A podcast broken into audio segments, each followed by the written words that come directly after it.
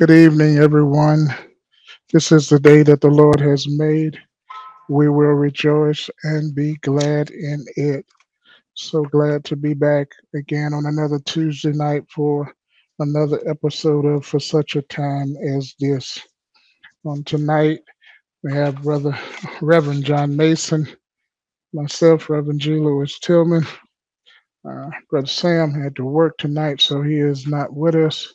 But nevertheless, we are here tonight to continue what we started on the last Thursday night, um, which is talking about the Christian life. So before we go any further, we're going to ask Reverend Mason if he would lead us in a word of prayer, and we will go from there. Father, we're coming for you right now in the name of Jesus. We thank you for another day you allowed us to see. Thank you for life, health, and strength. Lord, those are some of the things sometimes we take for granted, Father, but we want to recognize you in giving us that tonight, Father, and just sparing our lives one more time. Thank you for another night of such a time as this ministry, Father. And Lord, we ask today that you lead us and guide us into all truths. We know that your word said that's what your spirit would do. And so, Lord, we're trusting you tonight to do that for us tonight. And by your spirit, illuminate us, cause us to see and understand the very truth that he leads us into. And Father, help us tonight, Lord, to use it, Lord. Give us the wisdom that we need. Yeah, let us get knowledge and understanding out of what we're going to present tonight, Father. Help us, Lord, to expound on your word tonight, Father, to where we make it so simple, Father, that a little child could understand it. Father, we ask that someone be blessed tonight by what we say. And our prayers that someone would receive Jesus Christ, your Son, as their Savior. Father, we thank you for it right now. We believe it's done. Uh, we just thank you for it right now. In Jesus' mighty name we pray. Amen. Amen and amen. Amen. Amen. Amen. Thank you, Reverend Mason, for that prayer. Um, on tonight, as we said, we want to continue on with um, the lesson we started on last week. Um, talking about the Christian life, Reverend Mason, and um, what what the Christian life is about. Um, what it takes to be a Christian, um, living the Christian life, and a host of other things that we talked about. And so on last week, we actually dealt with um, the salvation process. And then we went on into some of people's perspectives of the Christian life and things of that nature. And so, what we want to continue to do on tonight is to continue to build off of what we've already started. Um, but they and we had someone ask us if we would go back over the salvation process, what all salvation is, what salvation entails, and things of that nature. So I'm gonna step back and let you answer that question for them, if you will. And tonight we'll be looking at um, Second Corinthians five and seventeen. Go ahead and give me in line with what the words say what salvation is. Thank you, Lord. Well, uh, according to the Bible, uh, when we think about salvation, it's basically God delivering us from the penalty, from the power, and the uh, presence of sin. Um, immediately after someone's uh, believing in Jesus, uh, right then God delivers us from that penalty of sin. uh, which we know that the penalty of sin is eternal damnation, because all of us are eternally damned, whether we know it or not. And um, when God uh, sent his son, he sent him to pay the penalty uh, for sin for us and uh, that eternal damnation. And so uh, that immediately, uh, right then, we are delivered from that. And also, not just the penalty of sin, but we're also delivered from the power of sin. And when I say the power of sin, is that uh, sin masters our lives. So it has the the master over our lives. We we can't help but to sin because sin uh, rules us, controls us, and when we accept Christ as Lord and Savior, uh, He delivers us from that uh, mastery or that that power of control over our lives. And when we finally see the Lord face to face, uh, we will be free now from that very presence of sin. And so, right now, as long as we're here on the earth, we're not going to be free from the presence of sin. Sin is always going to be present.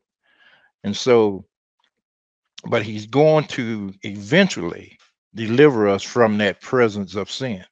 So, salvation includes not only our souls, but our bodies as well, which will be resurrected on the last day. Someone may wonder, or someone may not totally understand what sin is. Sin comes from a Greek word, hamartia.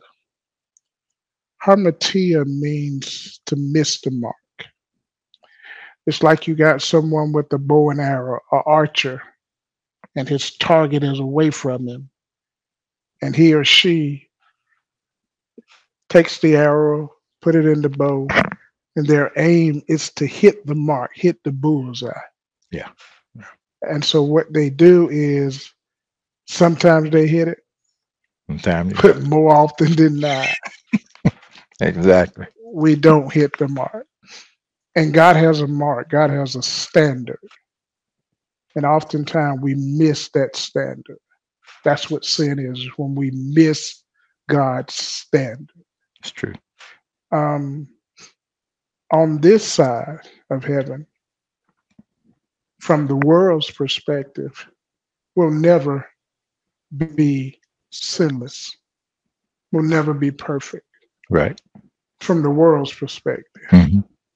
But as Christians, because of all that has been done for us, because of the price that was paid, thank you, Lord, for the price Jesus paid on Calvary. Even though we won't be sinless, and your guys will probably hear us say this throughout the duration of our time, as for such a time as this. Even though we won't be sinless, Christians ought to sin mm-hmm. less. Right. We ought to sin less. Um, remember when Jesus was on the cross and they were picking at him and saying, He saved others, let him save himself? Yeah. I think three times they told him this. Mm-hmm. If thou be the cross, come down. Yeah. And even one time, well, initially, both thieves were picking at him, but one of them initially, I mean, eventually stopped. Right. But the other one said, If thou be the Christ, save yourself and us too. Right. That word save means to be in harm or danger mm-hmm. in the Greek. Right. So that's why he didn't come down. Mm-hmm. He wasn't in any, in any harm or danger. Right. He was in fulfillment. It's true. He was right where he was supposed to be. And had he come down from the cross, our souls would be lost. So I, for one, am glad. I hate he had to do what he had to do, but I'm glad he did it, and I'm glad he didn't come down. So when we talk about salvation, we were rescued from danger. We were in danger of hell, of spending eternity in hell. It got to the point with God where the blood of goats and bullocks and pigeons and doves wouldn't do anymore. Right. So he had to have a perfect sacrifice. Mm-hmm. He had to have a perfect sacrifice. And so when he did, when he chose the only sacrifice he could, there was, it was Jesus. And Jesus came down and fulfilled that. He was the propitiation, the atoning sacrifice.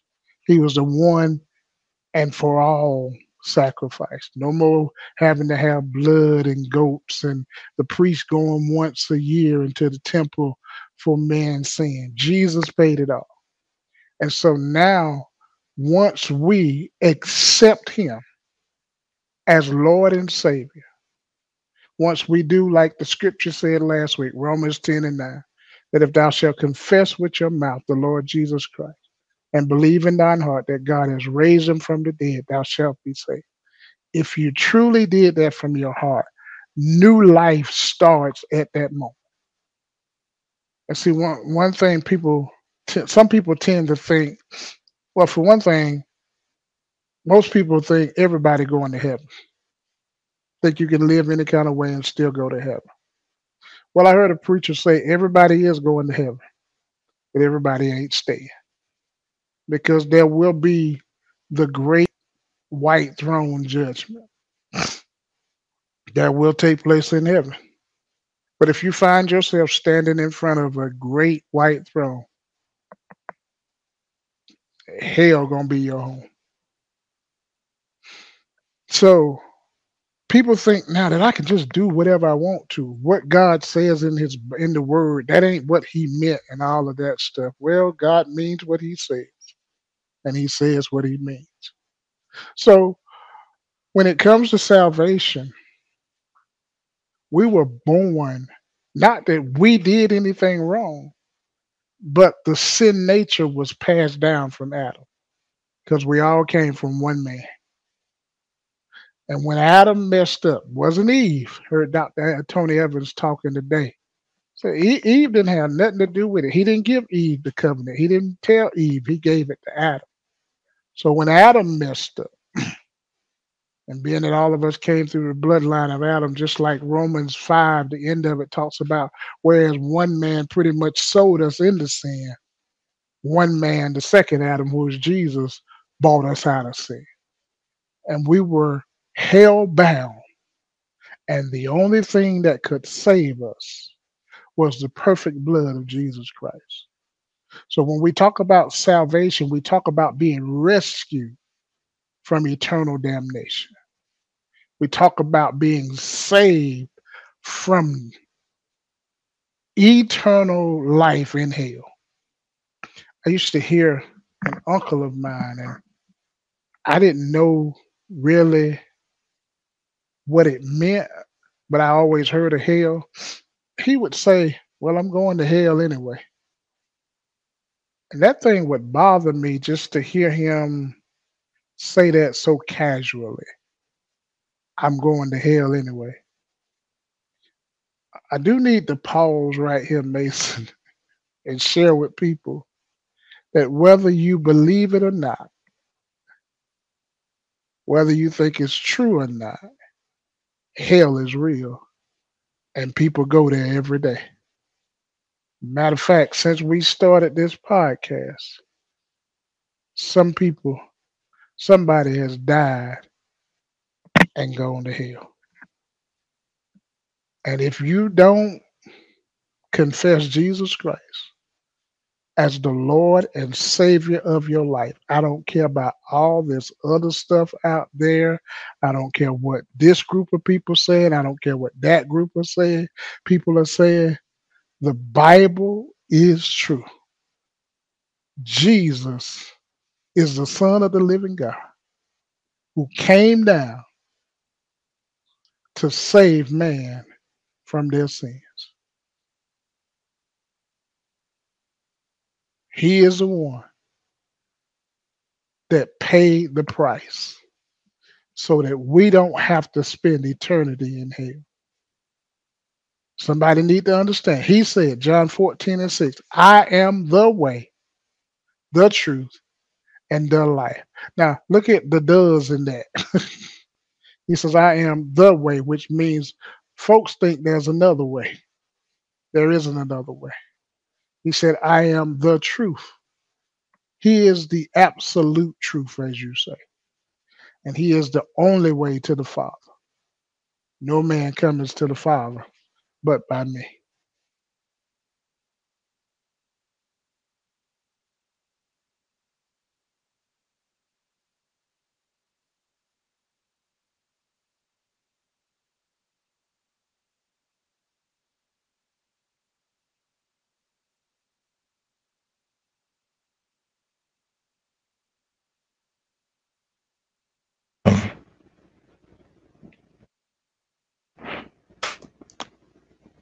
Think the uh, number one thing that I believe people don't understand, especially people that are uh, basically on they're not saved,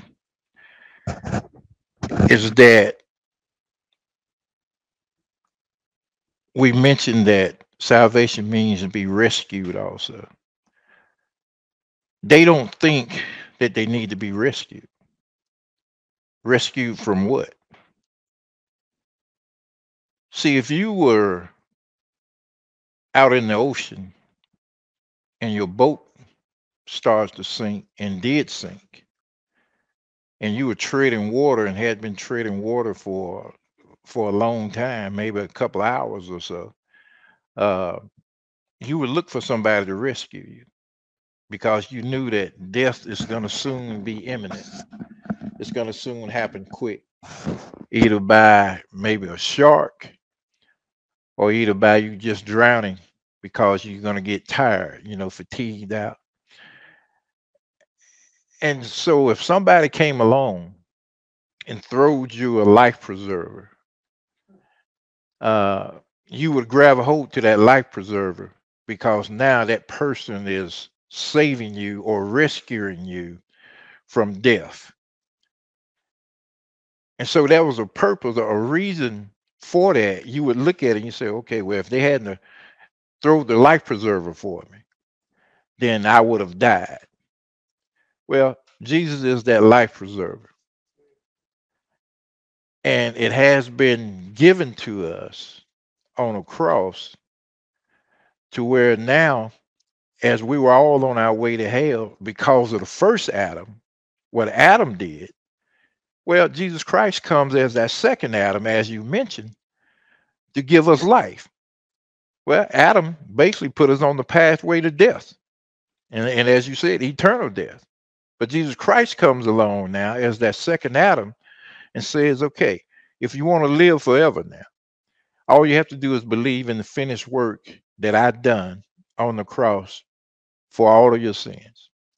Because I said before, he paid a debt that he did not owe because we owed a debt that we could not pay. And so he was the only one that could do that. And so when we look at it, people have to understand uh, why. That, and that's the question. Why do I need salvation? I seem to be doing pretty good. That's that's what they're saying.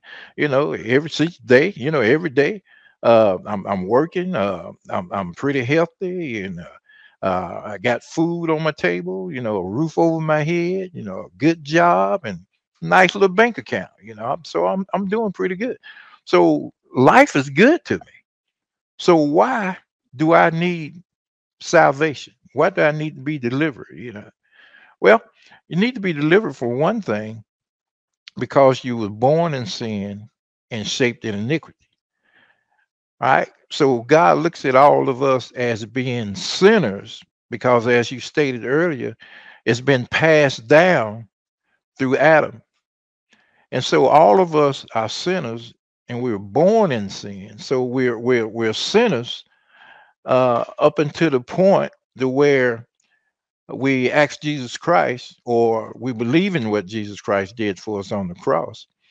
And what that does, it brings in salvation once we believe that, you know, he frees us or he delivers us from that eternal damnation that you talked about before. And so we, we have to look at it um, when you see yourself in that spiritual condition, then you know that you need a savior. And Jesus Christ is the only one that can deliver us from that death down, death uh, position that we're on our way to now. So when when we look at needing a rescuer, needing someone to come in and save us, they must first have to believe that they need to be rescued. They must first believe that they need a savior. If they don't believe that they need a savior because they don't have a reason to be saved, then they're not going to ask uh, God for forgiveness and they're not going to believe on Jesus Christ because they don't believe that they need that.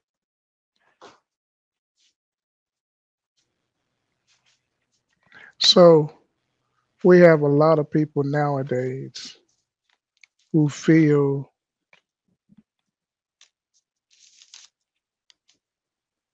salvation is the only way to heaven, right? Right. Salvation through Jesus Christ Right. is the only way to heaven. But we got people that believe they don't need Jesus to go to heaven. We got people who believe I could just be a good person and go to heaven. We got people who believe I could just do good things for people and go to heaven. I don't have to believe in this man that I can't see.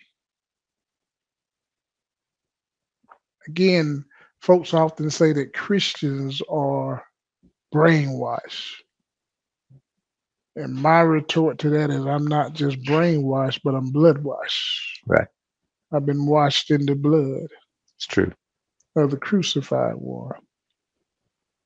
So, what we have to get people to understand is, and it's hard because as the church, and I hate to put it this way, sings one song, the world sings another. hmm And the song that the world sings tends to be a whole lot louder than the song that the churches sing. It's true. Now, here's one of the biggest problems, and I mentioned this Sunday as I was preaching. One of the reasons that people don't come in the church, which is the home of the Christians, is because of the way Christians act in the church and outside of the church. Right. So we have people who say, being a Christian is like what y'all doing, I might well just keep doing what I'm doing. I might well just live like I'm living because that's how, you know, that's how the deacon live, and that's how the pastor live, and that's how the deaconess and the trustees and the ushers live. They cuss more than I do. they they drink more than I do. They they have more babies outside of wedlock than- than we do. And you know what? There is no excuse for a Christian doing some of the things that they do that we that we do that we know we should not do. Because the Bible tells us that the same power that raised Jesus from the dead now resides in us. Right. But what people don't understand, and this is somewhat from last week, and we're gonna move on to sanctification here is, that's part of the problem, Mhm. is that some people just stop at the salvation process. Right. Salvation is just the first step. Christians have a book that we are supposed to live by called the Holy Bible. That's it. Some people don't live by because they don't get in it to see what it say. Right.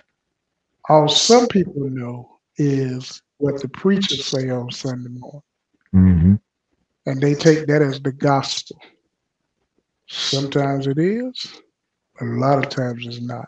Right. See, the messenger is already flawed, but the message is not. Right. Now we have messengers taking a flawless message and flawing the flawless message. I told people one time, I said, God will take an imperfect man, give him a perfect word to preach to imperfect people. Mhm. And you got to look past the imperfect man to a point to hear the perfect word. Now, that imperfect man or woman is doing any and everything, you need to talk with God about whether that's where you're supposed to be. Right. Because Paul said, imitate me as I follow Christ. True. But as far as Christians and the salvation process, salvation is just the first step. After salvation, there is what we want to deal with tonight. And if any, therefore, if any man be in Christ, he is a new creature. Right. Old things are passed away. Behold, all things are become new. Sanctification, or to be sanctified, means to be set aside for the use of God or by Right. the use of God. That's what it means to be sanctified, Mhm. that you have been set aside to be used by God. Right. Uh, I pulled this up. It says, What is the goal of sanctification? So, sanctification is the believer's cleansing or purging from the nature of sin. This experience is not for sinners, but for people who, through grace, are saved and reconciled to God. This second work of grace makes the believer to be holy, have the nature of God, and reflect the life of our Lord and Savior Jesus Christ. That's the purpose of sanctification. Here's a good um, example of sanctification. I think I used this before. Imagine getting up in the morning, not taking a shower, but just putting on some Mhm. jogging clothes and just Saturday morning, Right. taking like a five mile run, then riding five miles back. When you get to the house, you get out those sweaty clothes, you jump in the shower. And when you get out the shower, you don't put the old sweaty clothes back on. Right. You put on fresh clothes. That's right. That, that's what sanctification is. Taking off the old and putting on The nature of Jesus Christ. That's right. It's becoming less and less of whoever you are and trying to become more and more like Jesus. You know, people used to sing that song, to be like Jesus. That's all I want to be. to be like Jesus would mean so much to me. Well, we have a long way to go to Long like way. Wrong way. But we've been given what's necessary, which is the Spirit of God to do it. True. Now, Colossians chapter 3 talks in verse 10, well, actually, it starts before then. It says in verse 5 Mortify therefore your members which are upon the earth fornication, uncleanness, inordinate affection, evil concupiscence, and covetousness, which is idolatry. For which sake, for which things sake the wrath of God cometh on the children of disobedience, in the which ye also walked sometime when you lived in them. Here it is right here. But now ye put off all these anger, wrath, malice, blasphemy, filthy communication out of your mouth. Lie not one to another, seeing that ye have put off the old man with his deeds, and have put on the new man, which is renewed in the after the image of him that created him. Sanctification is about pulling off, Right. putting on. Exactly. Exactly. Um, listen to one of my teachers uh, uh, quoting uh, Chuck Swindoll. And uh, Chuck Swindoll gave a uh, real sort of clear explanation of sanctification too. And, and I like what he said about it. He said, uh, he said, when we put out put our trust in Christ, We were made righteous positionally now. He said, God declared us righteous and justified us because of the life and death of his son. But justification also it marks the beginning of sanctification. It's the process of our becoming righteous practically, meaning being set apart to God by the Spirit in order to grow out of sin and more fully into Christ. We will never be perfectly sanctified until heaven, but we will move toward perfection. We will change, and we will, by the power of the Holy Spirit, conform more and more to the will of God and live lives that are pleasing to Him. Uh, he speaks of that in Romans 6 and verse 19. Uh, 1 Thessalonians 4, uh, verse 3 through 7, and 1 Thessalonians chapter 5, verse 23. He says, Sin will always be present with us in this life, but its influence over us will be lessened over time in the process of sanctification. So eh, he says sin is, ne- is never going to leave in this life. The presence of sin is always going to be there. Paul even stated it over in the book of Romans. He said, Whenever I wanted to do good, evil was always present. Always. So sin is always going to be with us. And, and, and that's one thing uh, people have to understand too. Some of them are under the understanding that once you get saved, you accept Christ as Lord and Savior, then now you don't sin anymore because sin has basically by some type of way been erased, been eradicated from your life. You don't have to worry about sinning no more because now you've accepted Christ. And now that you have Jesus or have the Holy Spirit living within you now, then you don't sin anymore. But Galatians 5 talks about this battle that goes on uh, between the flesh and the spirit. So if sin is not there, then what what are you fighting for? Why are you in this battle? Why you have this battle going on in you? Uh, to where the spirit now wants you to live right and and uh, do righteous or godly things, but the old fleshly man still wants to hang on and still wants you to live the way you've always lived. So there's this battle going on. So if if sin has been completely erased and is not there, then what what is the spirit fighting against?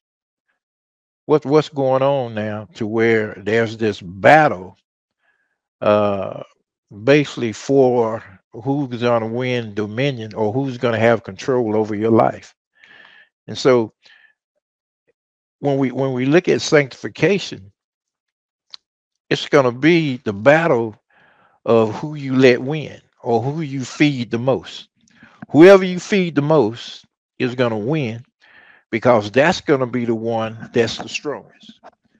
And so, who's ever the strongest, we're going to win every time because the strong always have power and control over the weak. And so when we look at sanctification, we look at over time, it's a process. And you don't get to be this type of Christian that's uh, have had all of these victories over the sin, over the flesh, and over the devil uh, overnight. It happens over time, and you grow over time and God is dealing with us as we grow. And what He's doing is, as we stated before, He's trying to conform us into the image of His Son. So the uh, process is basically a slow process. And for some people, some of the things that we struggle with after we get saved, I might not struggle with. Some of the things you struggle with, I may not struggle with. And so for some people, it's going to take them longer in their sanctification process to grow to a certain level or a certain point where God is dealing with that individual individual. Uh, should I say individually? He's dealing with him or her on that way to where we're growing, but we all don't grow at the same rate. And so, where it looks like a person may be struggling with this particular sin, you may not be struggling with it, but they may be. And so, God may have to deal with them a little bit longer before they get to the point to where they can uh, have victory over their sin. So, it's a process. Sanctification is going to be a lifelong process all the way up until Jesus Christ comes back or until you meet your appointment time and you die and go home to be with Jesus. It's going to be a process over time. Part of the problem with the Christian life is the Christian who does not do their best to live the Christian life. Mm-hmm. Because, see, grace is amazing when you think about it. It really is. And Paul asked the question in Romans 6 and 1 Shall we continue in sin that grace may abound? God forbid, he said. Mm-hmm. Now, some people, and you know, we went there last year, you, the Lord know my heart. But you have to understand that people are always watching anybody that calls themselves a Christian. Right. They're waiting to find any little thing to throw back at you. Now, what you just said is, is so true. This Christian life is a daily life.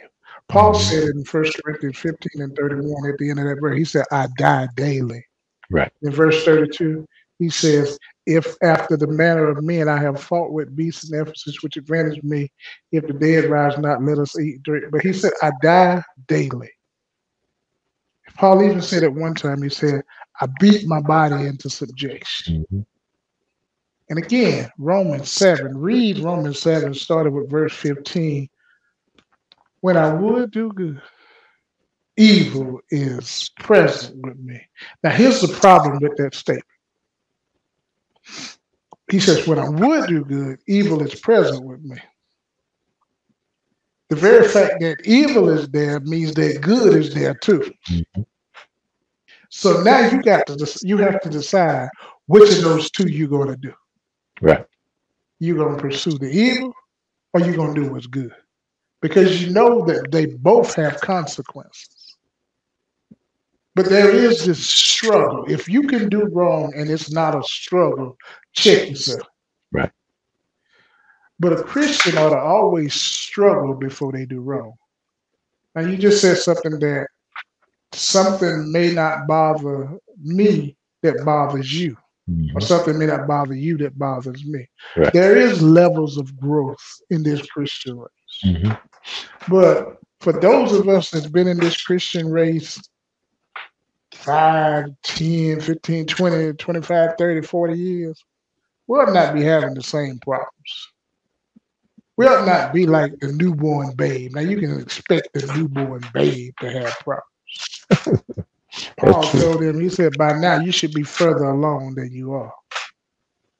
And that is true. By now, a lot of Christians should be further along and stop making that excuse, the Lord know my heart. Well, I ain't there yet Well, I, I ain't what I used to be. I understand you ain't what you used to be, which is a good thing. Right. You used to be on your way to hell. Now you're on your way to heaven. That right there means you're not what you used to be. But for the Christian or for the person that claims to be a Christian and does not live the life, because remember again, that word Christian is a combination of Christ and a suffix, meaning to be of, from, or to belong to. So when you say you're a Christian, you say you of Christ, you from Christ, you belong to Christ. And if you of, from, or belong to Christ, then there are certain behaviors that we ought to exhibit daily. Right. There are certain ways that we ought to carry ourselves. There are certain things that folk ought to see from us every time they see us. Now, here's the thing Christians deal with real life stuff, real life problems. hmm Every time you see a Christian, they talking about they blessed and highly favored in the Lord. Just say, okay, God bless you and keep going. Because if they ever told you the real stuff that was going on, they have you and them crying sometimes. That's true. But one of the other problems with the Christian life is the person who does not live the Christian life, but watches Christians living the Christian life and want to judge every failure they make. The Bible asks the question Who are you to judge another man's servant? What gives a person to judge something that God already knew was going to happen? Every time a Christian mess up, it is not like it, it caught God off off off. Like he didn't know it was going to happen. Right. Right. Like it caught him off guard. He knew that the Bible said he knows our thoughts are far off. hmm Now, it is incumbent upon us to try to live a life that draws them towards us instead of pushing them away from us. And that's where a lot of them get judgmental, and a lot of them want to constantly say, I thought you was a Christian. you supposed to be a Christian. That ain't what Christians supposed to do. How is it that you know so much that a Christian's supposed to do and ain't supposed to do, and you're not a Christian? Right. How do you know what a Christian's supposed to be? You're not a Christian, so how do you know? It- that just hit me. How do you know what a Christian is and ain't supposed to do? Well, Jesus wouldn't cuss. Okay. I heard something. I think I just heard it. Jesus. I think I heard a- somebody say Jesus and Mary Magdalene got married or something. Yeah, I seen it. Yeah. But since you know what Jesus wouldn't do, you use Jesus as the standard. Right. Since you're telling me what Jesus wouldn't do, are you doing the opposite of what Jesus wouldn't do? Right. Since you're using him as the standard now, that makes Jesus right. Since you're saying Jesus wouldn't do such and such. Right. So you just agree with what Jesus said in John 14 and 6. He's the way, the truth, and the life. So why aren't you doing what you say Jesus would be doing? Don't that make them a bigger hypocrite than what they want to call us? It does. It Yeah. does. And here's a news flash. All Christians aren't hypocrites. Right. I ain't going to that church. Nothing but a bunch of cri- hypocrites up there. Stop going to Walmart. Stop going to work. Stop going to Roses, TJ Maxx, Old Charlie's, Lone Star, Texas. Roadhouse. Don't go to clubs. Stop going to the club.